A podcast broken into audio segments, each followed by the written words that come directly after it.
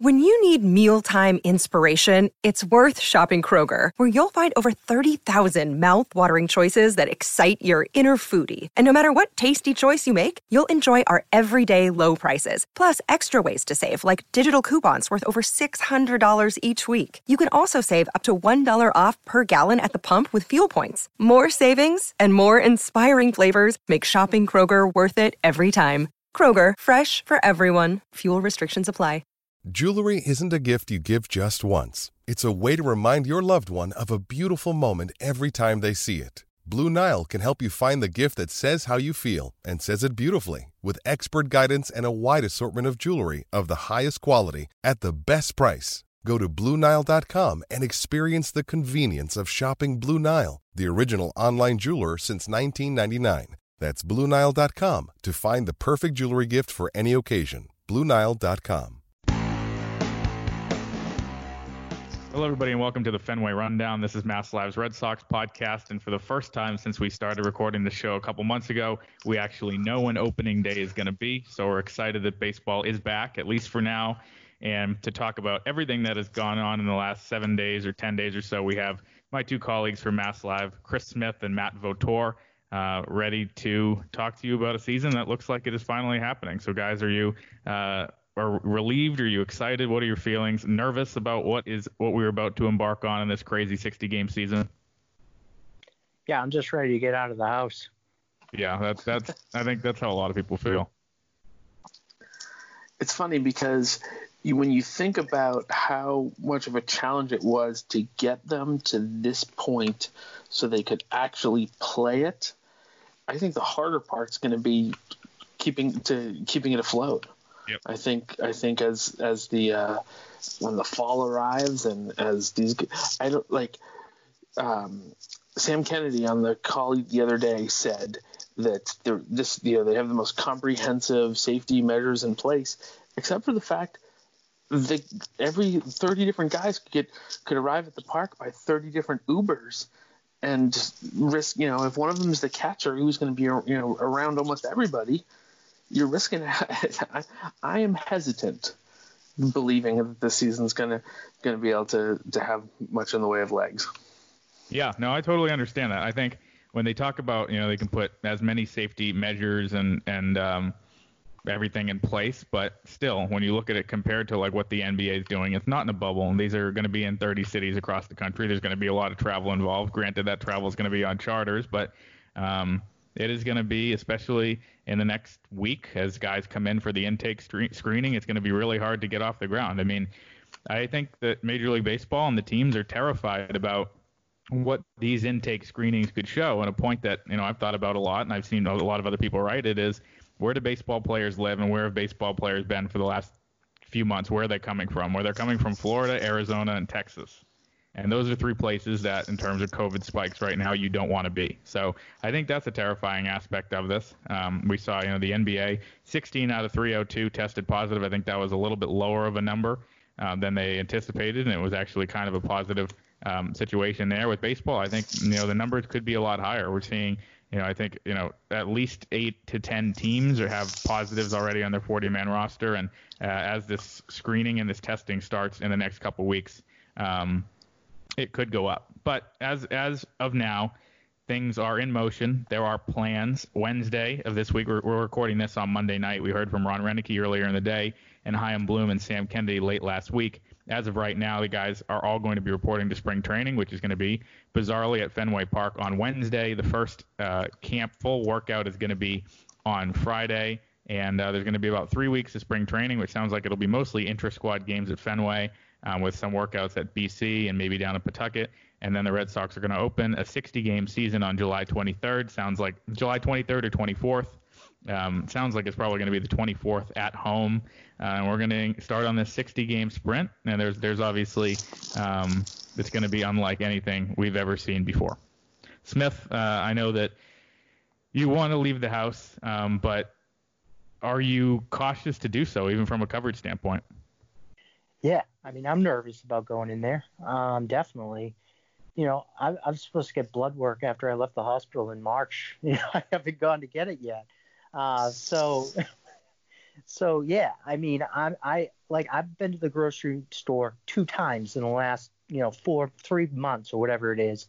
Um, I've been out very little. Uh, when I have been out, I've used a mask. Um, and so I'm I'm I'm nervous about going in there. Um, you mm-hmm. know, especially I have a you know an 11 month old, and you can bring it home to the 11 month old. And so yeah, there there are definitely concerns on my end.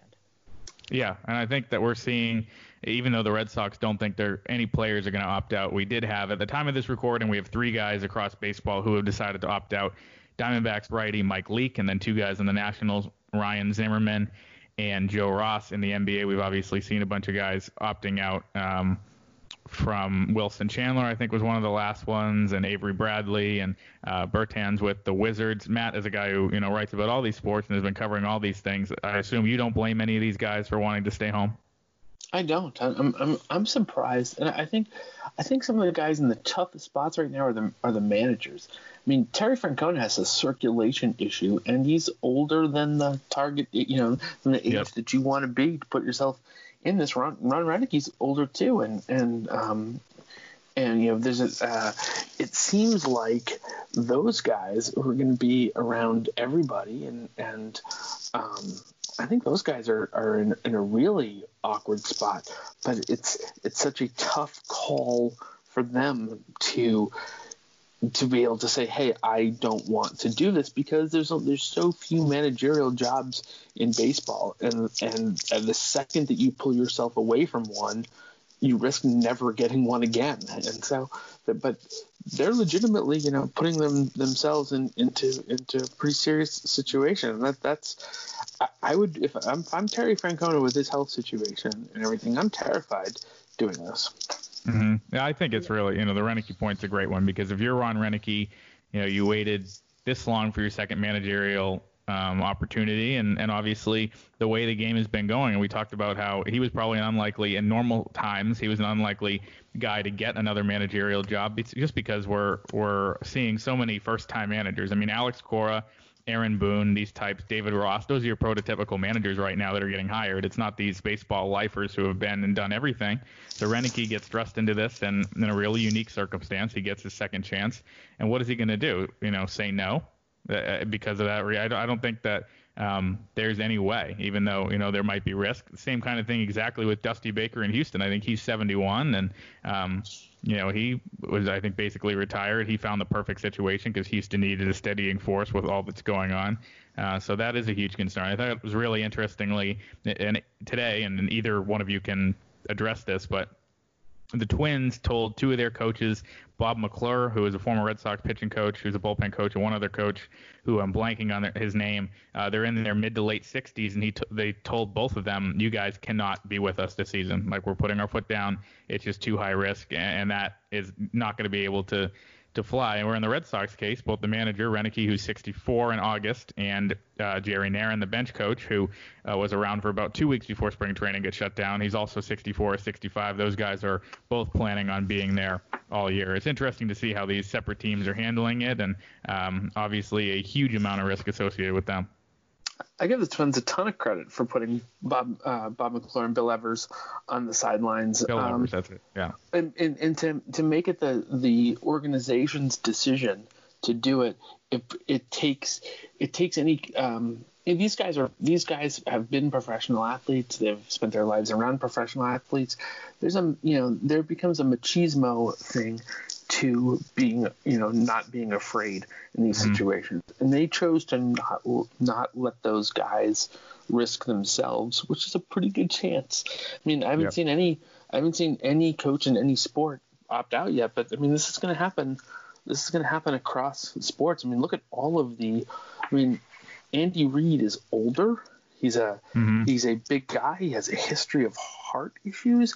Like across sports you're going to you're going to see this it, it's a hard thing for for those guys to admit a that they're vulnerable and b that their teams can function without them. Yep. And so like there's there's something to be said for there's no reason with all of the other weird moving parts of the season that Terry Francona couldn't manage from a suite in the ballpark, an empty suite in the ballpark someplace. There's going to be plenty of them. You know, to have a have a headset on the same way a football coach would and send it down to somebody that's less at risk. But he, I'm sure he won't like the optics. The team yep. won't like the optics, and they won't do it. But it's there's you could do that. It would be safer and nothing would be harmed. But they're not doing that. Right, and I'm sure you know with baseball and the traditions and the manager being on the bench and everything, it's not even something they're they're even going to consider, uh, and that you know, with so many so many traditions are being bucked this year anyway. You know, I, I don't know what extremes they go to, but it doesn't seem like those things. I, I think, um, you know, so there's there's conflicting things on if managers and coaches will have to wear masks in the dugout. I think they probably should, um, but I'm not sure exactly where they fell on that. I know that was a point of contention um, at one point. I, I do want to get to baseball because I, I think there has been so much talk about kind of the ins and outs of are we going to play and all of the negative things associated with that, whether it be on the economic side, whether it be on the health and safety side. But I think it's important while we do have this sliver of hope, as of now, the season is going on. Uh, we have a report date in two days or one day by the time that this is up. Um, a first workout by the end of the week. I mean, we were just talking off air about our plans to go to Fenway Park, and um, you know, I think that's exciting after uh, how long it's been since any of us have been there. So to focus actually on on the game, um, even if it's not the most important thing and not the most pressing issue, while we have the hope, I think is important. And the big question over the last week, and this is one that was posed to both Chaim Bloom and Ron Roenicke on the conference calls that we had in the last week, was does a 60-game season help the Red Sox and help the team with the way that the roster is currently constructed? I wrote about this in my notes column on Sunday. I think there are pros and cons. I think uh, for every club that's obviously true. But for the Red Sox, especially, this is a team that was never going to be able to um, pitch through an 162 game season. I think without Chris Sale, with David Price and Rick Porcello in different places, you had Erod, Eovaldi, and Martin Perez, and two question marks in the rotation. That doesn't seem like a group that's going to be able to get through. So they were going to have to get creative. They were going to have to use the opener. They were going to have to trust Ryan Weber and Brian Johnson and all these unproven guys and really mix and match and get creative and hope that a few of the depth pieces that Chaim Bloom acquired from other organizations off the scrap heap, which really he did, they were all almost designated for assignment by other clubs, would pan out. Over 60 games, I think you can hide those warts a little bit more. I think every team's going to be in the same boat at least for the first three weeks. That doesn't sound like a lot, but that's three weeks out of eight weeks, so it is actually a lot. Um, and I think you know during that time that you're going to see the Red Sox have a chance if they swing the bat to be right in there. Smith, I know you have some thoughts on this as well. Yeah, I just was writing about the starting rotation, and yep. you know, beyond what you have with Martin Perez and, and Eduardo Rodriguez and Nathan Eovaldi, I mean, there's just a lot of question marks. And you know, career stats, they don't look good. You know, they're close to five ERA um, for all the guys beyond that, except for um, except for Collin McHugh, but right. every other depth starter besides that. And so, you know, they're talking about Ryan Weber is a fourth starter. I mean, he has had no success in his career as a starting pitcher. Um, yeah, he had a good spring training, but that was a long time ago now, and, and spring training is a lot different from the regular season. Um, so it's going to be very difficult. They're going to have to be very creative. They're going to have to, um, you know, go with openers. They're going to have to, you know, uh, they, they do have some guys with length. I mean, they, you know, Matt Matt Hall's an interesting guy. You know, they they got so many guys in the offseason off waivers or, or minor trades such as Matt Hall and, and Jeffrey Springs and you know Chris Mazza.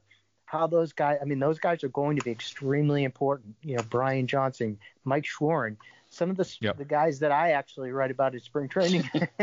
yeah, this is, this is the, the 60 man roster is great for Smitty's very, pool of features. Yeah, they're going to be actually very important this year because they're going to have to. And, and you know, there's a great point that was brought up on the call today. It's like well, there's only three weeks of spring training. There's hard, there, if there's any exhibition games at all, there's only going to be two or three.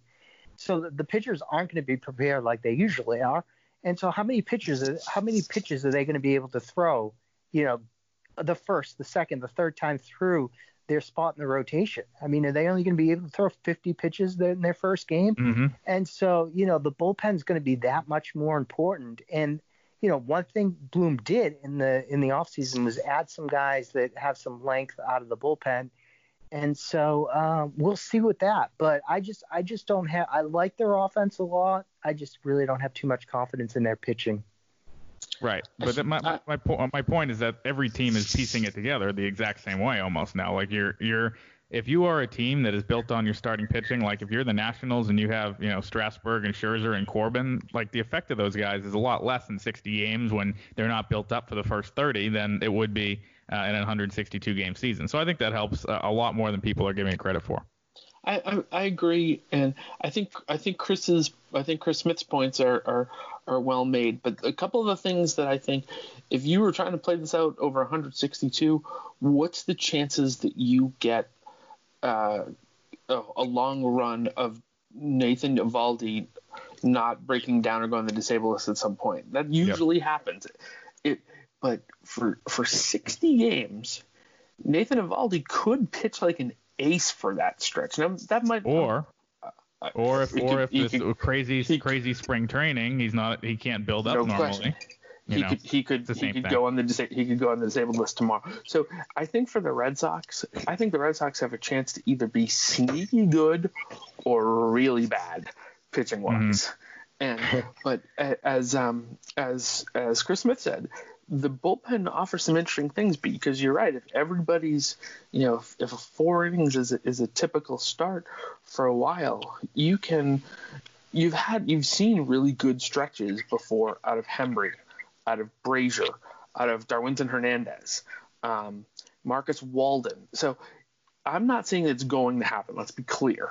Mm-hmm. But the option That's in fair. 60 in the option in 60 games is that you catch a couple of these guys on a good streak at the same time.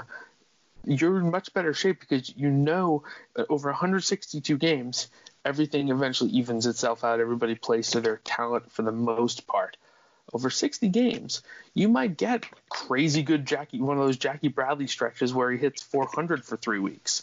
And if and if you miss out on his two stretches where he hits 089 for three weeks, you, these are these are things that can that can go in your favor. So you have to hope for when whoever's the fourth starter and the opener, you have to hope to outslug teams enough of those games, and you have to hope that Eduardo Rodriguez Nathan Eovaldi and you know the uh, hopefully Martin Perez can be can be um, excellent at the beginning, and mm-hmm. it'll be interesting too because you think of all right, how do these guys do the second time around against the league?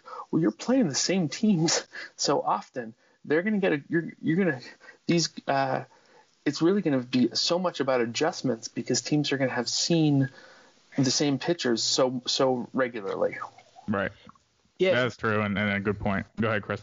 Yeah, you remember last year? I mean, how aggressive Alex Cora was when he had a bullpen game, and you know, just like we'd see a lot of pitchers. You know, I mean, yeah. you know, pitcher every inning, and it was like they have the ability to do that, be aggressive, and it's going to be interesting how aggressive Roenicke manages over a 60-game season.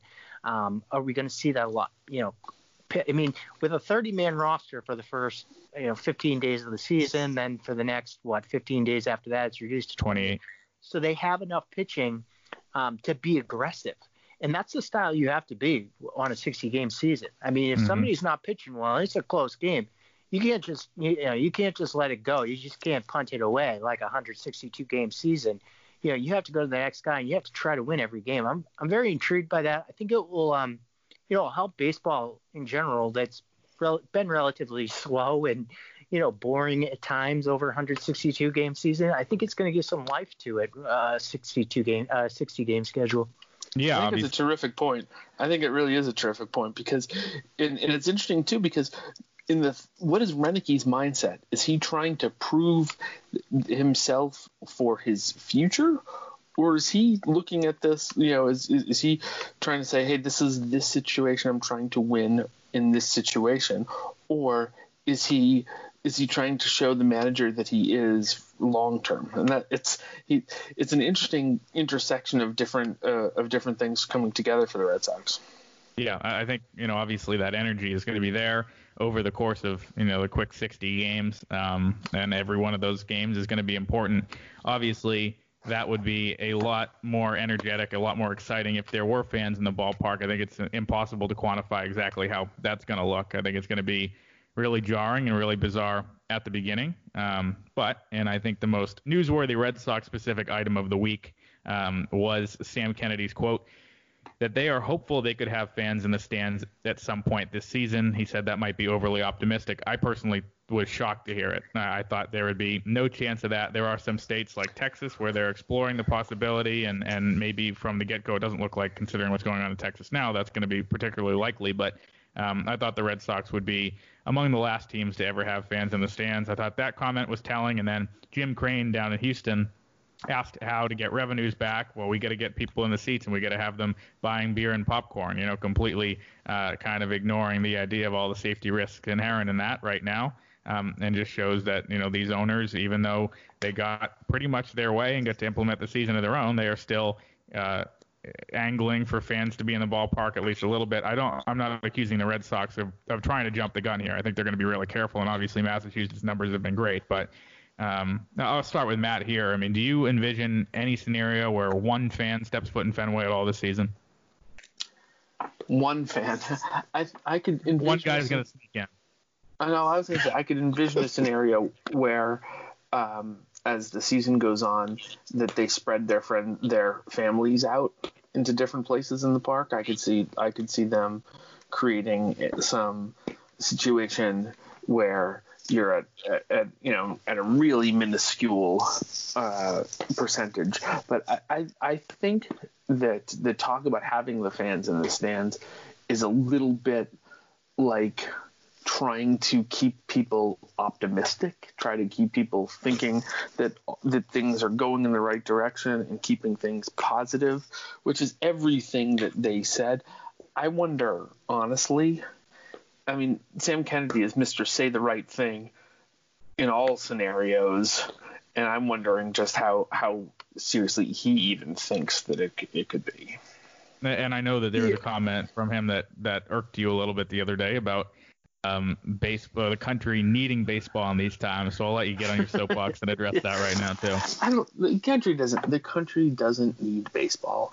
Baseball having baseball games will not give people that are out of work a sense of normalcy.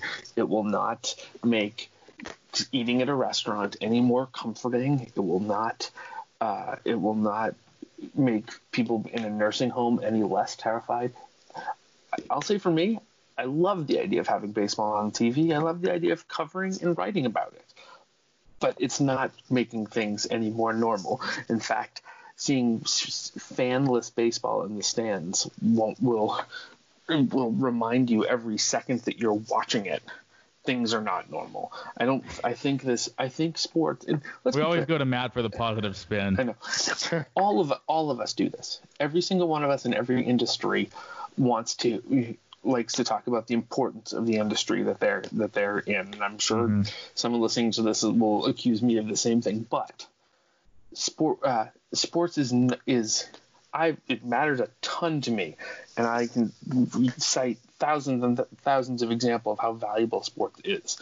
But in this situation, sports is only valuable if this works and if this is safe. If Terry Francona ends up on a ventilator, if you know, and I'm just using that as an, an as an extreme example, but if if some if this turns out badly, if there's something tragic that comes out of some of this, and and if this starts and goes for two weeks and stops again, it's worse. Right. It's it's it's it will feel like, you know, it, it will feel like. It'll oh, be no, an extremely it's, deflating moment. Yeah, absolutely. And so, so uh, yeah, I hope it works. I hope everything that they're doing is that's been planned out and gone through experts. I hope it works out terrifically. But I'm I'm concerned about it getting there. And and if the reason that you're doing it is because you think America needs baseball, I, I think that's disingenuous and, and inaccurate. Smith, do you have any thoughts on that? Yeah, I just I think that um, you know that's just Sam Kennedy's business side talking about them about you know being optimistic about that. Um, you know, as Rob Manfred had said, owners could lose four billion dollars this season in revenue, and a lot of that is you know um, in-game receipts and and uh, you know food and all that stuff around the park, and so um, yeah, I think that that's just being positive and I, you know or, or thinking optimistically. It's not realistic. I mean you you talk, you, think about also the second wave that we we've heard about in some of these states right now, like you know Florida and Texas and Arizona, they opened up too early, and and Massachusetts played it right. And if it's up to the government, they're going to continue to play it right. They're not going to, you know, risk a second wave. And um, you know, and, and that's that's a legit concern is a second wave that hits. And um, and so yeah, I mean, Dr. Fauci has said some things about, you know, if, if there are fans in the stands, you know, spread them out, you know, every so many seats and everything. But yeah, I just don't think that's a, a realistic at all. It's going to be up to the government, and the government, you know, the government officials in Massachusetts would not allow that to happen. Yeah, we're seeing. I mean, these things are already practical issues. I mean, they're trying to build the schedule right now, but they're building it based on a moving target of as of right now, there are places that you don't want to have games where you don't want to have games for as if things are right now, but you can't project, you know, a month down the line. Are you going to want them there? You know, there's teams, and I heard this yesterday from someone. There's teams that are looking at their schedules and they are scheduled to play in either Tampa or Miami to start the season, and they're saying we do not want to play in Florida to start. Can you please move that to our home ballpark? Have the Rays and Marlins be on the road at least for the first few weeks to figure this out. I mean, we're not going to see two series at home, two series on the road, like usual. We're going to see probably series getting moved pretty frequently from place to place and to neutral sites. And you know, if the Reds, if um, Massachusetts keeps things under control and the Rays, or if in Florida can't, maybe we'll see every Rays Red Sox game being at Fenway. I mean, I think there's there's a lot of crazy things like that, and, and they're already finding those issues just as they're looking to finalize the schedule. I mean, it's not an easy thing at all, not just to get everybody in order, but to have everybody approve it and all the teams thinking they're safe the whole time.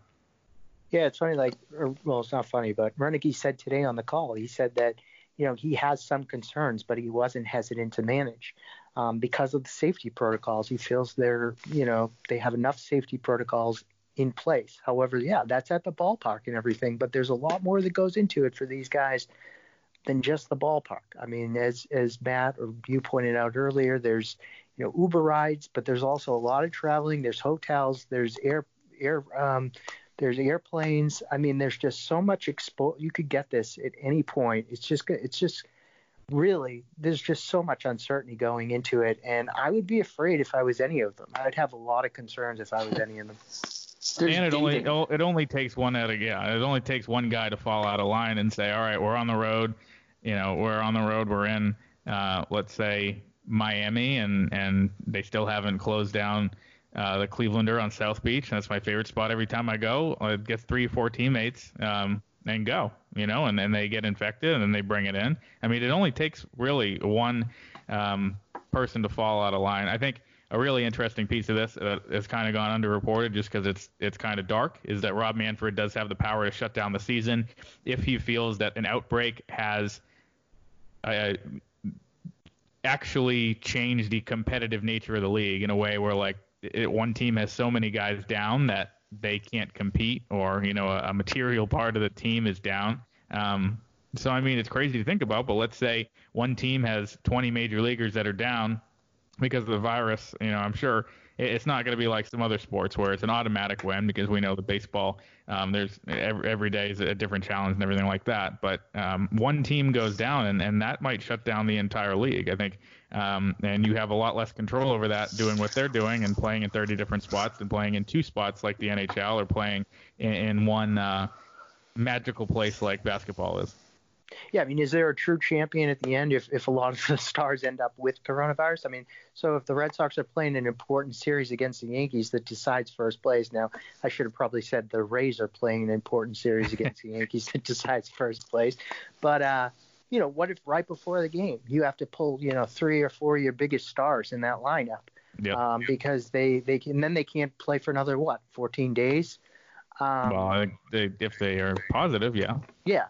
Yeah. So what if you pull those guys? They can't play.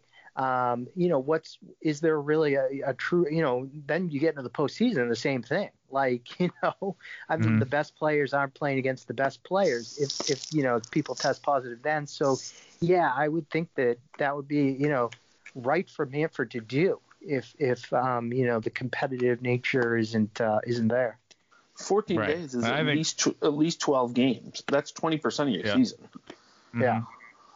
And and I've heard you know the theory. What if three of your starting pitchers who have been working out together and throwing side sessions get it during spring training? and They're all backed up. Um, you know there is I think a positive uh, a prospect in Giants camp who is um, you know we're, we're getting to the point where you know the, the tests that we've seen and the guys who have tested positive that we've heard about are um, there's to this point in every sport there's a good chance that they are going to be um, clear to go by the time it rolls around. But I mean, I just because we're all writing about different sports, there is a really weird time. I just wrote about Spencer Dinwiddie on the Nets, and he has it. He has symptoms, and they are due to fly to Orlando in a week. There's no way he's going to fly with the team, obviously, to Orlando. He's going to be starting a 14-day qu- quarantine period, and that obviously, even though the season is going to start on July 30th, that puts his status in doubt.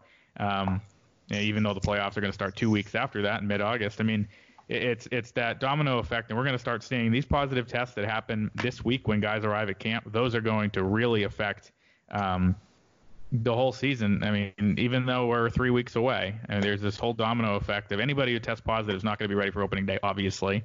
Um, and anybody who, uh, if there's break outbreaks during camp, it could shut down. Uh, I think I think tr- this spring training camp is, is probably the most dangerous time because guys are going to be, uh, even though they're going to be coming in waves, there's going to be um, even more moving parts than I think before they get into that routine during the season too.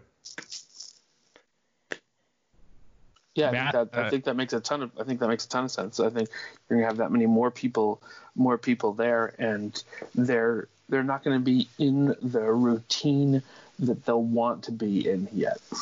Right. Yeah, we've seen like we've seen when they start to get together, like you know, obviously the colleges, some of these college football programs like Clemson, and uh, who's who's the other one? LSU Alabama, right? and Texas and Bama and yeah, Auburn so and everyone. We, we really Kansas State. Seen, we haven't seen any major professional teams yet back together, the whole team back together like we have some of these colleges. Mm-hmm. So baseball is going to be the first this week, really. I mean, you do have some teams that are, you know, players are like in hockey. Some teams the players are practicing with each other. You know, uh, informal practice sessions, and then you've got you know the Tom Brady's of the world with his Buccaneers out there throwing. But when these whole teams, Matt, Matt get, will get to that in a minute. but when these when these whole teams get together, that's going to be an interesting an interesting thing because it's already been a disaster at the college level. Right. It's it is uh, it is going to be scary. I mean, I think uh, when you start out these types of conversations like we've had over the last 30 minutes, you try to, you know, I start with baseball's back and we're hopeful and this is what's going to happen. You want to talk about baseball, but, and as I've said, as we're planning our coverage, like that's not the story. It's can these guys stay safe? Can they pull off this? What really looks like a miracle. Um, and it'll be really fascinating to watch both from afar if we decide to stay home and up close and personal, six feet away from each other in the press box. Uh, I do believe, and I want to end with this, this great news that just came from Major League Baseball. Um, that the plan is originally to only allow one person per outlet in the ballpark. So I get to keep socially distancing from Matt Vautour and Chris Smith for the foreseeable future and never have to deal with them in person. So if there is one good thing out of this whole pandemic, that would be that. Well, you're very, you're very uh, proud of yourself right now, aren't you? I, that was great. Yeah. Cotillo, we lived together at spring training, and we might not ever see each other again for the rest of our lives. I know. Well, we, we, yeah. Well, what a great time that was. we'll always remember it. All right. I think well, Chris Cotillo was the last person I was in a car with, actually. That That's was true. yeah. Not my wow. family. Yeah, I'm glad I. These are the people I chose to uh, associate myself right before everything uh, was turned upside down. Glad to have them on the podcast this week. Hopefully, when we talk again in a week or so, we will have very low numbers of positive tests. We'll be able to talk about position battles and uh, who's going to make the back end of the bullpen. Uh, until then, a lot of clarification, a lot of uh, good news needs to come from Major League Baseball. So hopeful for that.